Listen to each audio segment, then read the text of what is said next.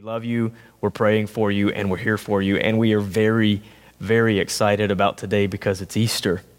It's, it's, it's, it's like the greatest day in history because it's the day we reflect on the victory that Jesus has brought through the resurrection. God brought through his son being raised from the dead, and that's what we're going to be looking at today.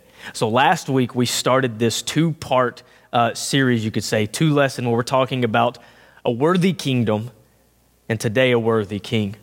Last week, a worthy kingdom, we found out about this realm and this reign and this kingdom that will never pass away, and this kingdom that we all desperately should want to be a part of. And so today, we get in talking, of course, what follows a question like, What is the kingdom? comes the question, Who is the king? And so we're going to be in 1 Corinthians 15. So we're going to do this. We're going to answer two questions. Who is this king? And why is he worthy? Now, here's something else that I want you to clue into, though, um, as we go through this. We're also going to be answering this question What does this mean for me? Right? So, as we reflect on this kingdom, we look at this king, you need to, at the end of it, be asking yourself, What does this mean for me? So I want to help us out a little bit with it. You're going to see this icon pop up throughout the lesson, and that's where we're going to take a pause in the, the, the facts and the details and the awesomeness of the worthy king to bring it home a little bit. And so when you see this with these Easter colors here, you're reminded to think, oh, here's what this means for me. So let's get right into it. First question we're going to answer is Who is this king? Now, church, one thing I'm going to do here is I'm going to be kind of exhaustive, proving you, proving to you who this king is, and we're going to start in the Old Testament. Daniel chapter 7, which Daniel was brought up last week when talking about the kingdom. It's an appropriate book to go to, but look what we read here. It says, I saw in the night visions, and behold, with the cloud of heaven there came one like a son of man. If you look in the New Testament, Jesus is referred to and refers to himself, Son of Man. Why would he do that? To bring people's mind back to this portion of Scripture so they would know who he is. One like the Son of Man, and he came to the Ancient of Days, God, and was presented before him, and to him, Son of Man, was given dominion and glory and a kingdom. You see it? That all peoples, nations, and languages should serve him. His dominion is an everlasting dominion which shall not pass away, and his kingdom, and his kingdom that shall not be destroyed. Look at this next verse. Who is this king? Jesus answered, My kingdom, my kingdom, ownership, my kingdom is not of this world. If my kingdom were of this world, my servants would be fighting that I might not be delivered over to the Jews. But my kingdom is not from the world. John chapter 18. Who is this king? Jesus is already revealing that his kingdom, the one that he possesses, the one even from the Old Testament, it was told that the Ancient of Days would give it to this Son of Man. It would be given to him, and he would have dominion. Who is this king? Revelation 1 says this, and from Jesus Christ, the faithful witness, the firstborn from the dead, and the ruler of kings on earth to him. Who are we talking about? Jesus Christ, who loves us and who has freed us from our sins by his blood, made us a kingdom. Priest to God and Father. To him be glory and dominion forever and ever. What is John doing in the book of Revelation? Book of Revelation, taking our mind back to things in Daniel, back to Old Testament, dominion, glory, all of these things where it's prophesied about the Son of Man, this one that would come where he would be, he would have dominion and power over everything. And then we get to sit here today celebrating who that is. It is Jesus Christ. It is Jesus Christ. Now, I want to take you back to the book of Ephesians because this is going to kind of bridge the gap between who the king is and why he's worthy. In the book of Ephesians, remember Paul's prayer in the beginning? He prayed for the Ephesians and he said this having the eyes of your hearts enlightened, that you may know what is the hope to which he has called you. Paul desperately is praying, he's wanting them to know something.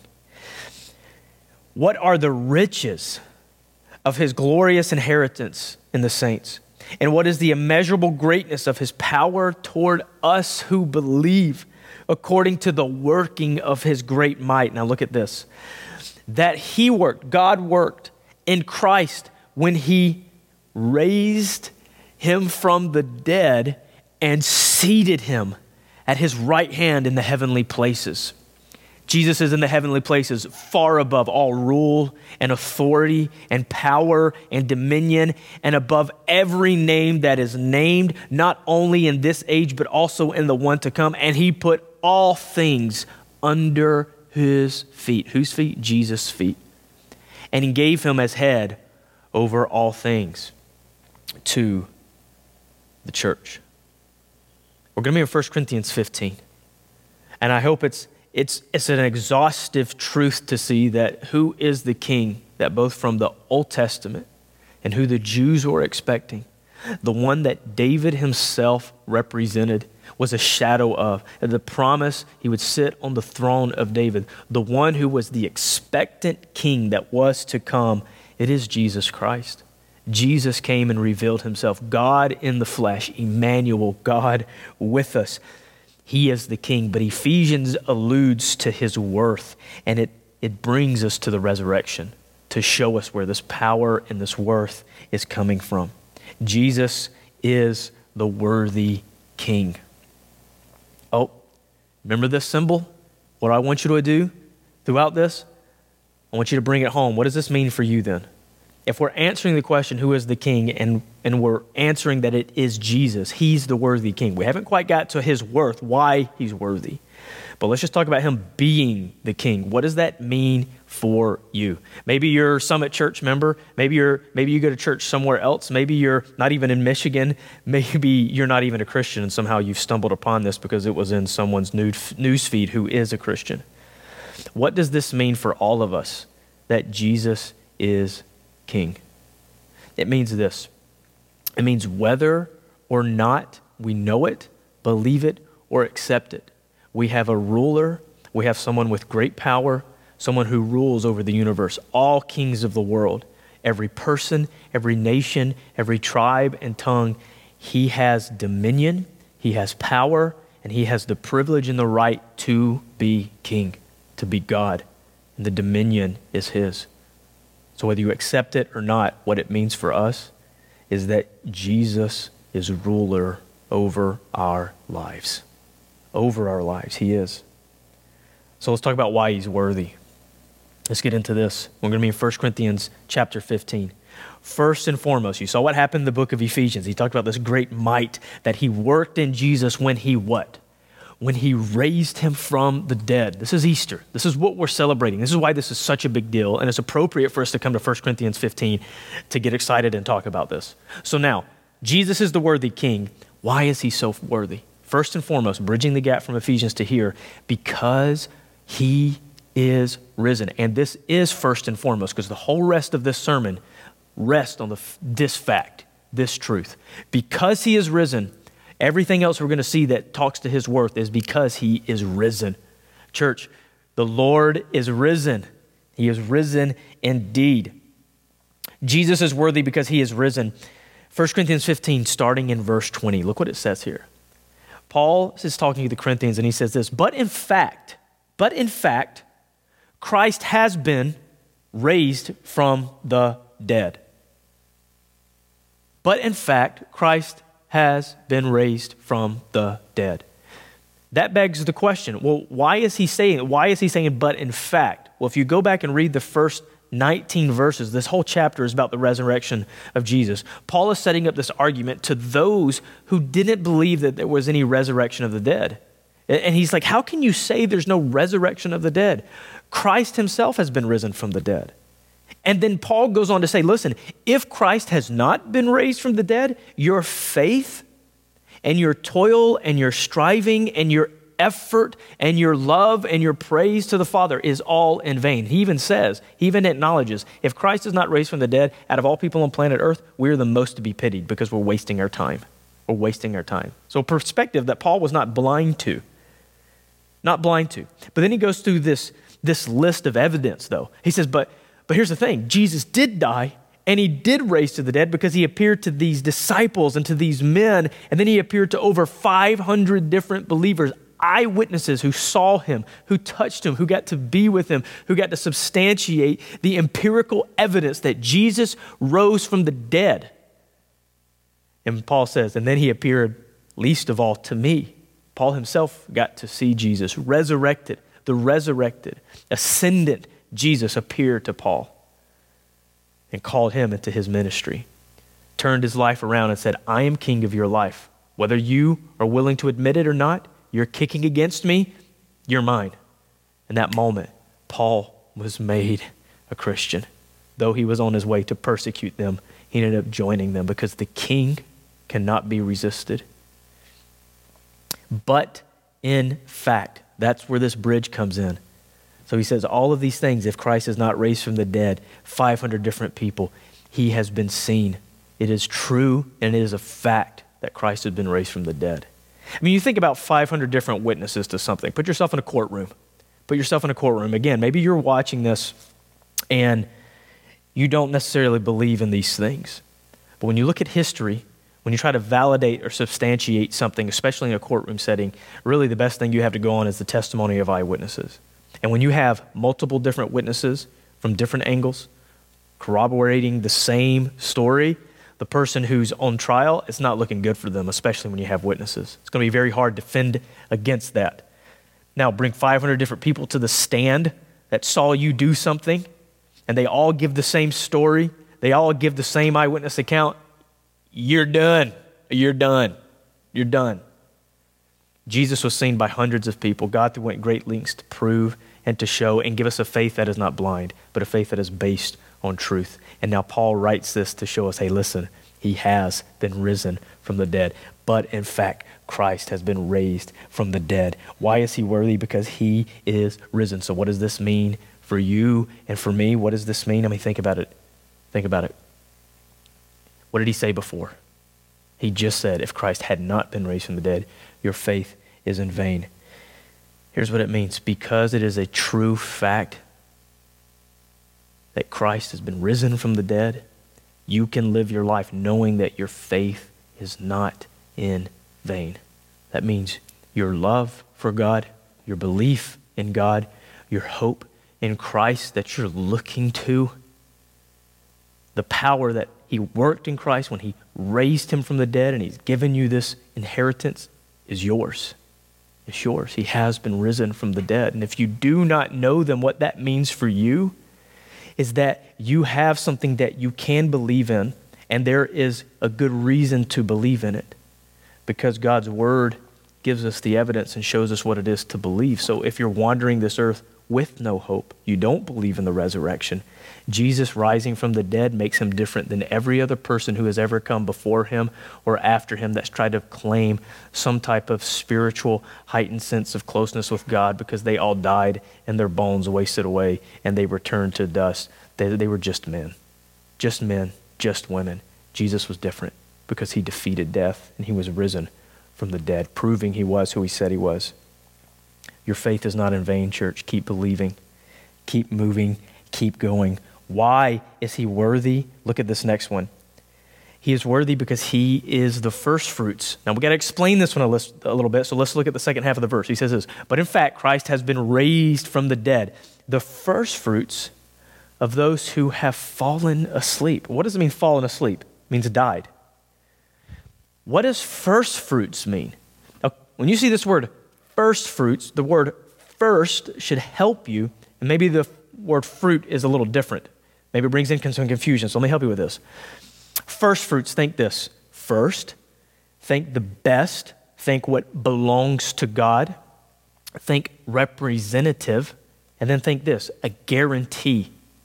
So Christ did something where he was first, he was the best of this thing, he represents others and what he did as a first fruit is a guarantee to the others that will come after him. You see, in the Bible, the first fruits were the things that belonged to God, the sacrifices of the harvest, the first of the harvest that were the good and the best that we gave to God.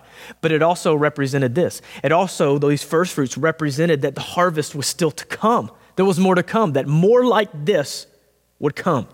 So think about this. If Christ is the first fruit of those who have fallen asleep, it means this it means the very fact that Christ died and was risen from the dead, it's a guarantee that you are part of that harvest. If you believe in him, that you too will be raised from the dead like him. Like him. It's not just this thing where we read and we see Jesus rising from the dead and we're like, that's cool that God did that, but that's not, that's not what's going to happen to me or how it's going to happen to me. It'll be a little different. No, it'll be exactly the same. He's the first fruit. He's, he's the one that is, is going before us and has now given us a guarantee as our representative that if he has risen like this, that he will also raise our bodies like this as well. He will rise us, will raise us from the dead, and we will be given new bodies. That is a promise. That is not something ethereal. That is not something that's like a dream state. This is a real thing that is going to happen. And because he is the first fruits, this is what this means for you. Now look at this next verse. So he explains it. He gives a, an example to explain it a little bit. He says this, for as by a man came death. He's talking about Adam. As by a man came death, by a man has also has come also the resurrection from the dead. For as in Adam all die, so also in Christ shall all be made alive. He's explaining first fruits a little bit by talking about this idea of a representative head.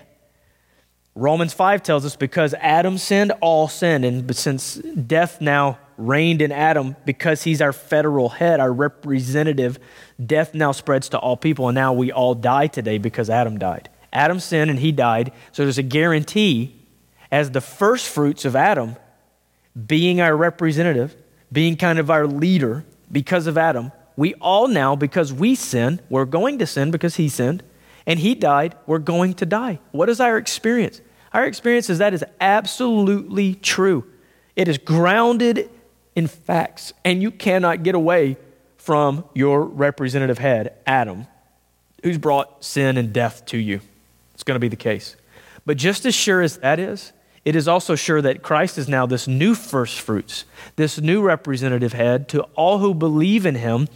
Death doesn't come, but what comes? Life. Life comes. Life comes through Jesus. From a man came death, also by a man has come the resurrection of the dead. Resurrection. For as in Adam, all die. All die. So also in Christ, shall all be made alive. All be made alive. But look what he says here. He says, But each in his own order, each in his own order, here's how it's going to happen Christ is the first fruits. Christ is already died and risen from the dead. He was first. Then, who's next? Then at his coming, who? Who? Those who belong to Christ those who belong to Christ. Let me stop for just a second and make this point. Why is this an interesting book and uh, verse in the book of 1 Corinthians? If you read the book of 1 Corinthians, what do you find? You find believers fighting constantly, divided and bickering over who's best, following men and putting themselves above their brothers. Uh, uh, whether they're rich or poor, classifying themselves in these little cliques and subgroups and exalting themselves over one another. So it's very interest, interesting. At the end of this book, he brings it back to Jesus being the focus. And he says, hey, each in his own order. You want to know the order it is? Maybe some of you are, oh, here's the order. I'm definitely going to be first. He says, it's Christ and everyone else who belongs to him. Everyone is equal and the same in Jesus. And no matter where you are status wise on planet Earth today, if you believe in Jesus, your status is all the same together is that you will follow him in a resurrection. Follow him in a resurrection. Oh, those who belong to Christ are promised this, this federal head, this representative, this first fruit means for you. It means you have someone who has gone before you and who represents you and who has guaranteed you that what happened to him will happen to you. But who is this for? It's only to those who belong to Christ. So, what does this mean for you? What does this mean for you? you have a guaranteed resurrection waiting.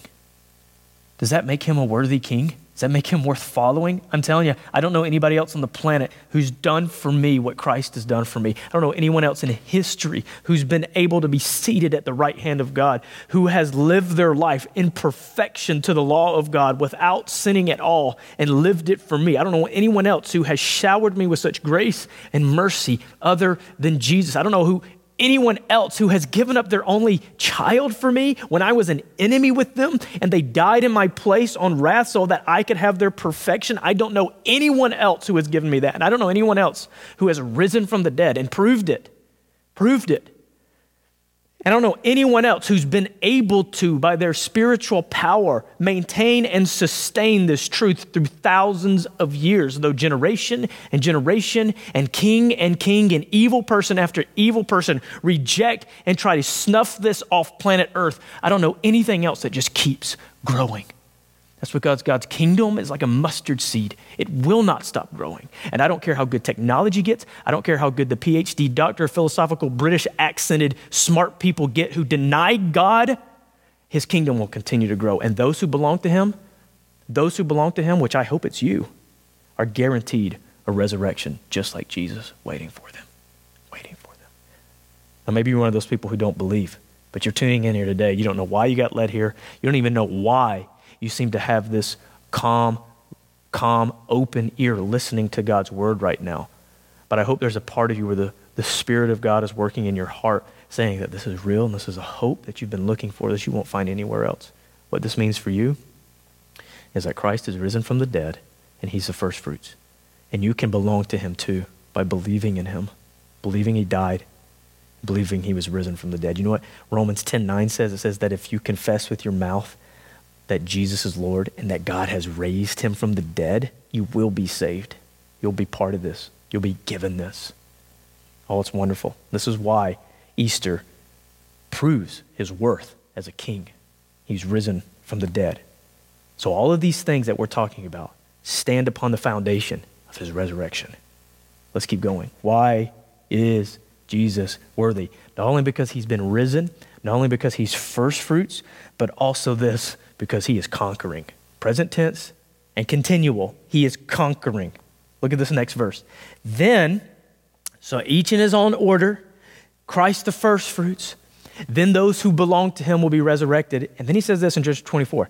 Then comes the end when he, Jesus, delivers the kingdom to God the Father after destroying every rule and every authority and power. We're going to come to, back to this first part here in a second.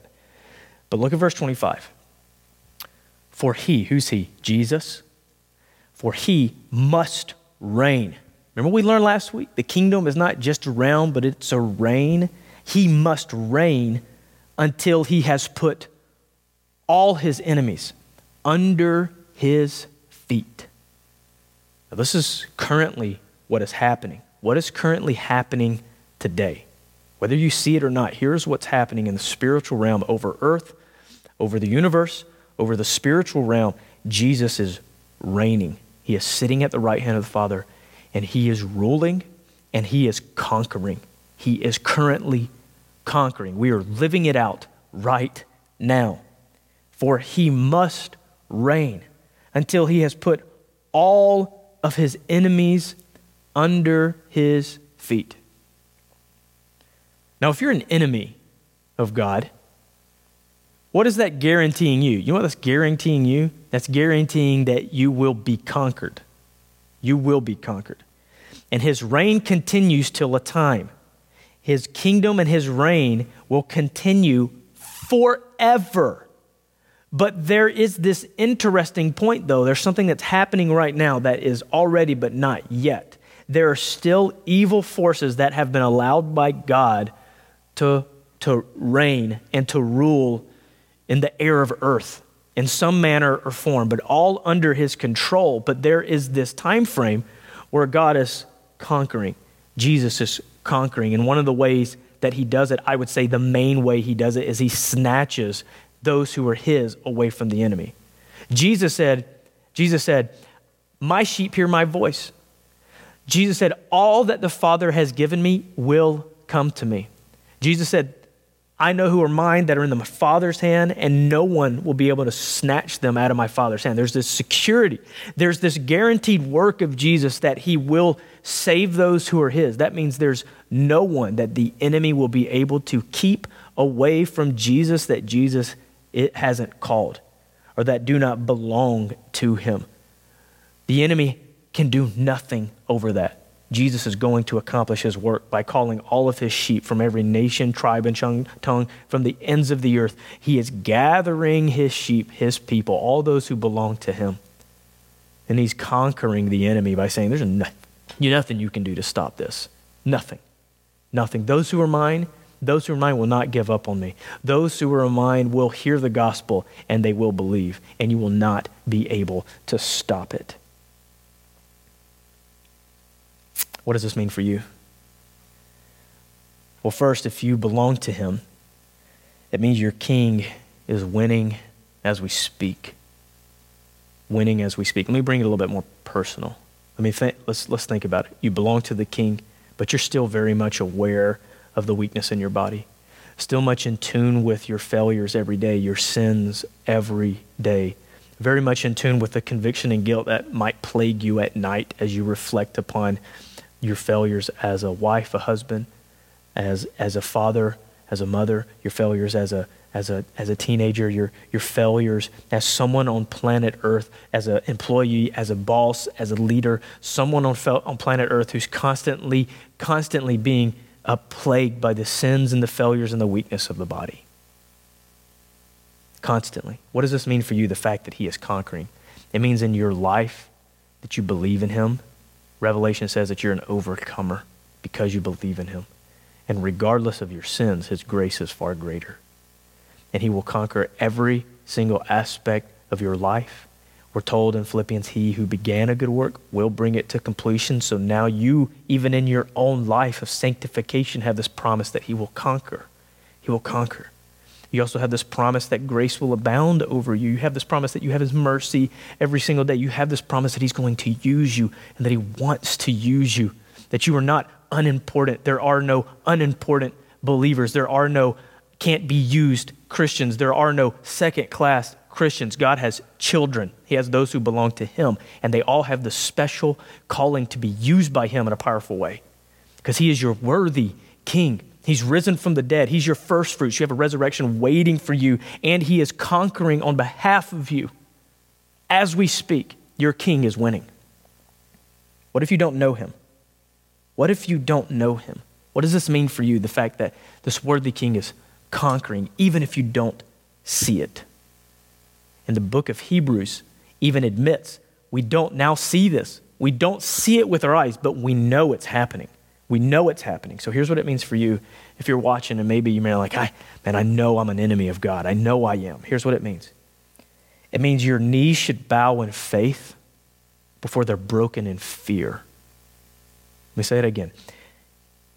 Because this worthy king is conquering all of his enemies and putting them under his feet, you don't want to be an enemy. You don't want to be an enemy.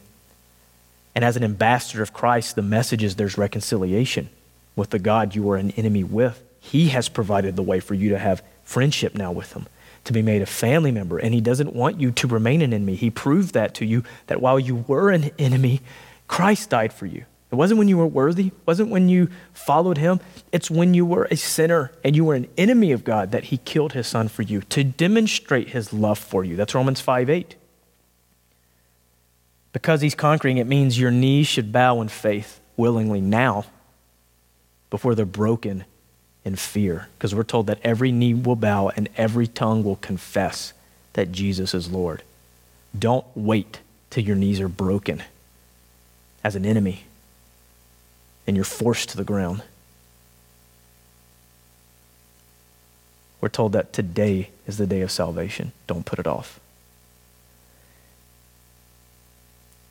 But this is a beautiful thing. This is a beautiful thing. And I mean, some of us, and I was thinking about this as I was even preparing this application, was the thought that some of us be like, man, this is God? Really? I thought God was supposed to be loving. Why would a God do this? You know, I, we don't have a good ability to relate with God for some reason, right? So let me give you an example that will help you relate to Him. I want you to take, if you're a parent, you take your only child and you sacrifice your only child. You literally give that child up and, and they are killed on behalf of someone else in this world. Someone else in this world who's actually, who hates you, doesn't want anything to do with you. And you, in your love, you want to show them how much you love them and you give your child for them. Now, what remains in your heart of your emotion towards that person that's an enemy of you that you want to display love to if they completely reject the sacrifice of your child? They make fun of him or her. They stomp all over his blood. They rub it on their face and they mock him constantly and they never accept that wonderful gift that you did on their behalf. There's going to come a time where your patience runs out and you will gladly feel the same wrath that God's going to feel for those who continue to reject his son. That is the only hope and the only message that remains for all people on planet Earth. You want a hope? You want salvation? You want to be forgiven of your sins? You want to find out your purpose? You need to believe on the one that God sent, which is his son, Jesus and you will not be able to resist him. You may think you can for a now, but there's a time when the person who puts Saturn in the sky, who holds Jupiter together, the one who made the whole universe, the one who makes bears that we're afraid of, the one who makes hurricanes and tornadoes that we flee in terror of, the one who controls all that and makes it, you will stand before him and your knees will be broken in fear, and there will be no way you will be able to resist that. Because he is far more powerful than you. You are not God, he is. He is the king. But he is willing that none should perish. Bow the knee right now in faith. Let this time of coronavirus be a time where you are seeing a little bit of his judgment on the world, hopefully in a way that will wake you up and bring you to a place where you see your need for him. And you'll no longer be asleep, no longer be asleep, wandering this earth aimlessly, rejecting the one who's loved you more than anyone, anyone and anything you could ever imagine. Believe in Jesus because he is conquering now as the worthy king. Don't be conquered by him when it's too late. Give your life to him now. Why is he worthy? Because he will be victorious. He will be victorious. Is very interesting. Last, last point was about him conquering currently. This next point is about the reality of what will happen when his conquering is done. He's going to be victorious. Remember the last, the first part of the verse I said we come back to? Look what it says. Then comes the end. So there's an end of evilness and wickedness in a time period on earth where he is conquering, gain, grabbing all of his children, letting his gospel message go out to all who would receive it. Whoever calls upon the name of the Lord be saved. He's bringing his sheepfold in. But there's an end when he does what?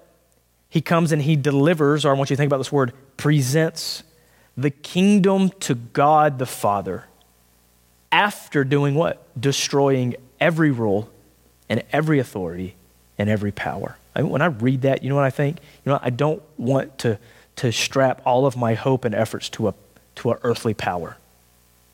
You know, I might have authorities and powers on earth today that I, I, I honor and I respect and I obey, but they're not the ones that I strap all of my hope to. And a lot of you, and a lot of us are strapping a lot of our hope to government and people who are just as flawed as us.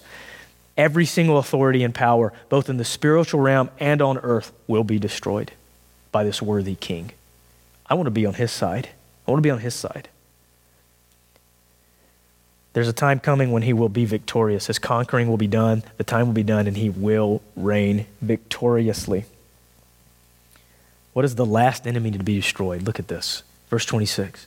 The last enemy to be destroyed is death this has some implications here. This, this makes me realize wait, wait, wait, wait. Wait.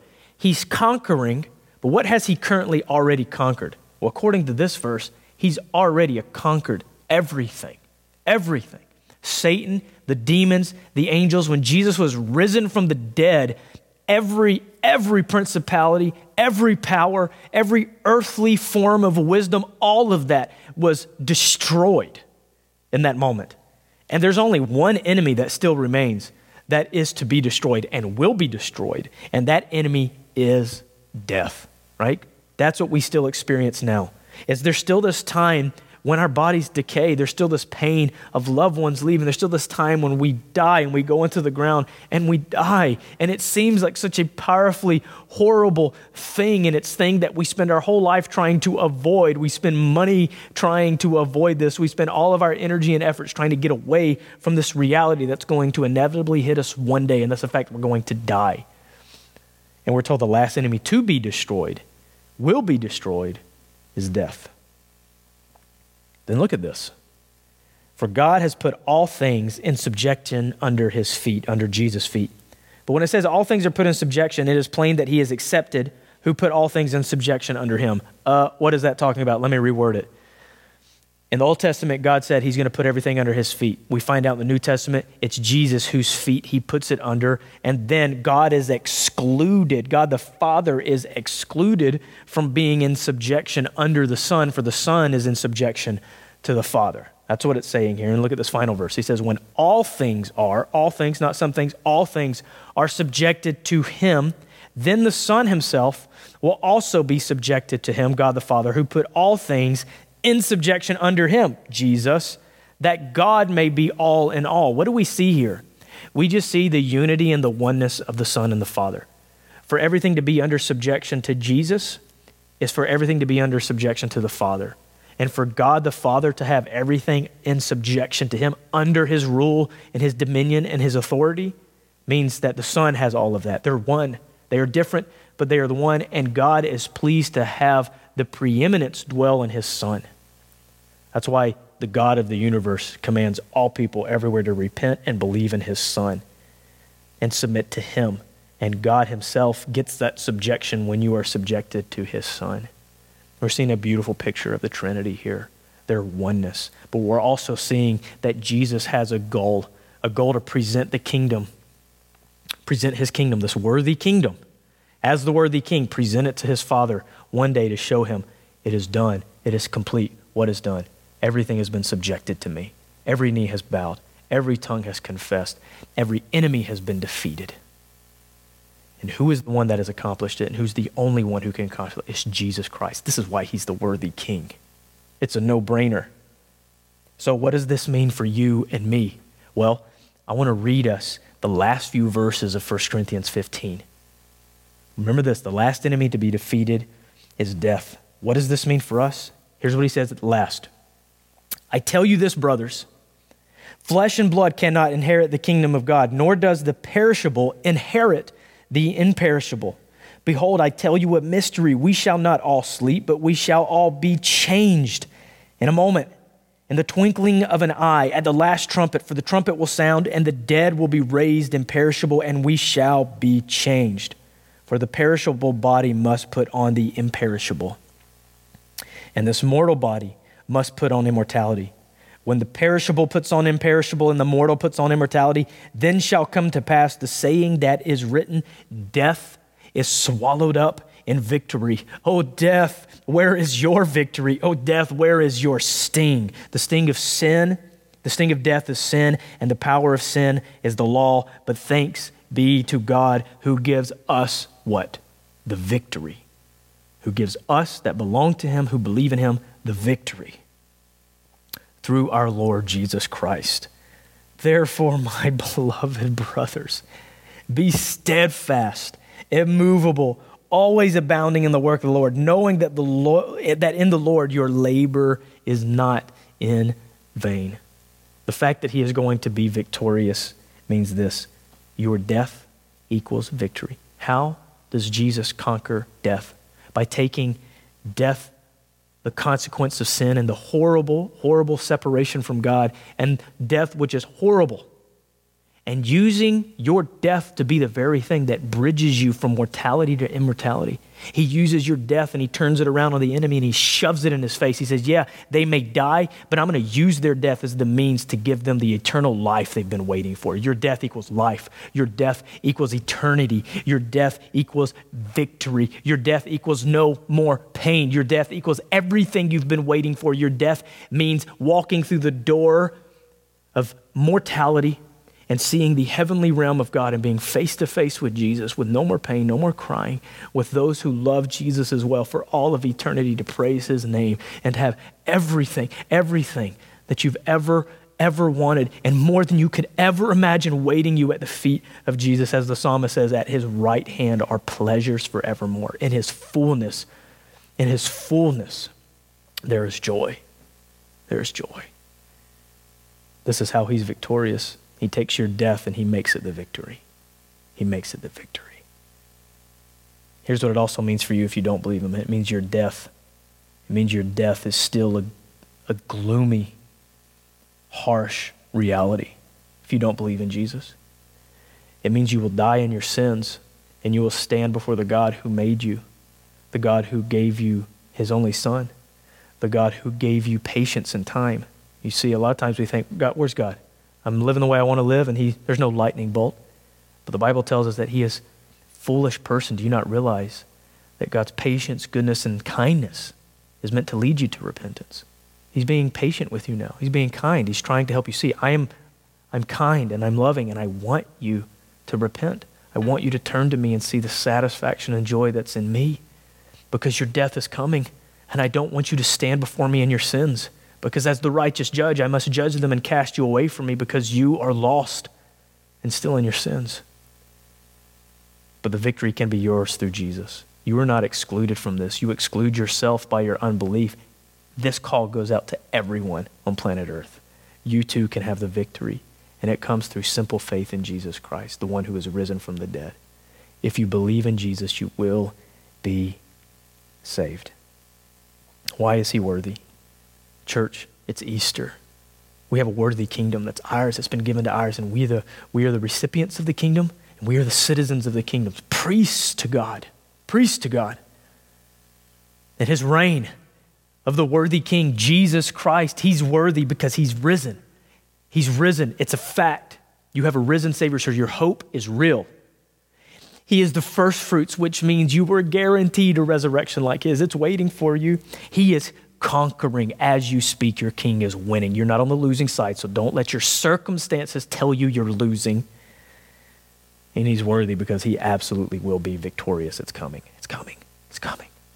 And I imagine it's closer than it's ever been. And it could be closer than we imagine. That great reunion when everything is done away with and only his kingdom remains. So, church, are you resting in this truth? Do you know that he's worthy? I hope you know now. But are you letting this affect your life like it should? And if you're watching, you're an unbeliever, you're not a part of this, listen, there's nothing, nothing more I could say to you than to tell you about the wonderful joy and peace that comes through knowing Jesus. He is what you've been looking for, He is what you need. He is the only hope you have. It is Jesus Christ. Look nowhere else. Believe in Him. John 3:16 For God so loved the world that he gave his only begotten son that whoever believes in him would not perish but have everlasting life and it can be yours. But it takes humility. You talk with God and you ask him to forgive you. You let him know you believe Jesus died and he rose from the dead and you will be saved. Let's pray. God our heavenly father it's a wonderful day. It's a wonderful day where your people who are hurting throughout the world get to reflect on the reality, the truth that is the summit that takes our mind off our circumstances and lets us see what's ahead and reminds us no matter the what the circumstances we in where we have a kingdom that is worthy and we have a, a king that is worthy who is ruling on our behalf who is conquering on our behalf who has risen on our behalf. God part of the winning team but this, this halftime locker room speech, our heads are heavy and, and we're prone to think that somehow the other team is winning. But you bring this truth to show us that it is a guaranteed victory. God, help us to remain faithful while we're here. Encourage your church, renew within us good works and a zeal for your ministry. Let us lay down our lives on, on the altar of sacrifice and give our lives to you willingly, though we don't know what sometimes we should be doing. We just present our bodies to you and say, Take us and have us because you're worth living for if I'm worth dying for. And God, you were raised for me and you will raise me. So, God, take my life and use it. But, God, I'm prone to wonder, Lord, I feel it. So help us, we pray now. Help all of us. And thank you for Jesus and his resurrection. We pray it all in his precious name. Amen.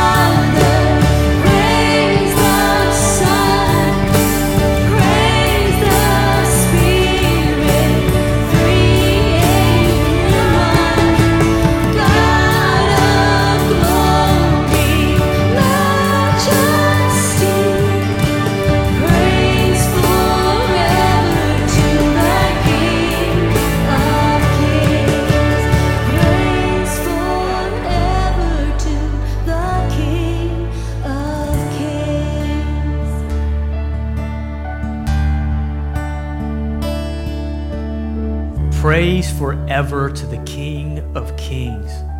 God was prophesied. He came and he died and he rose, and Jesus is the King of Kings.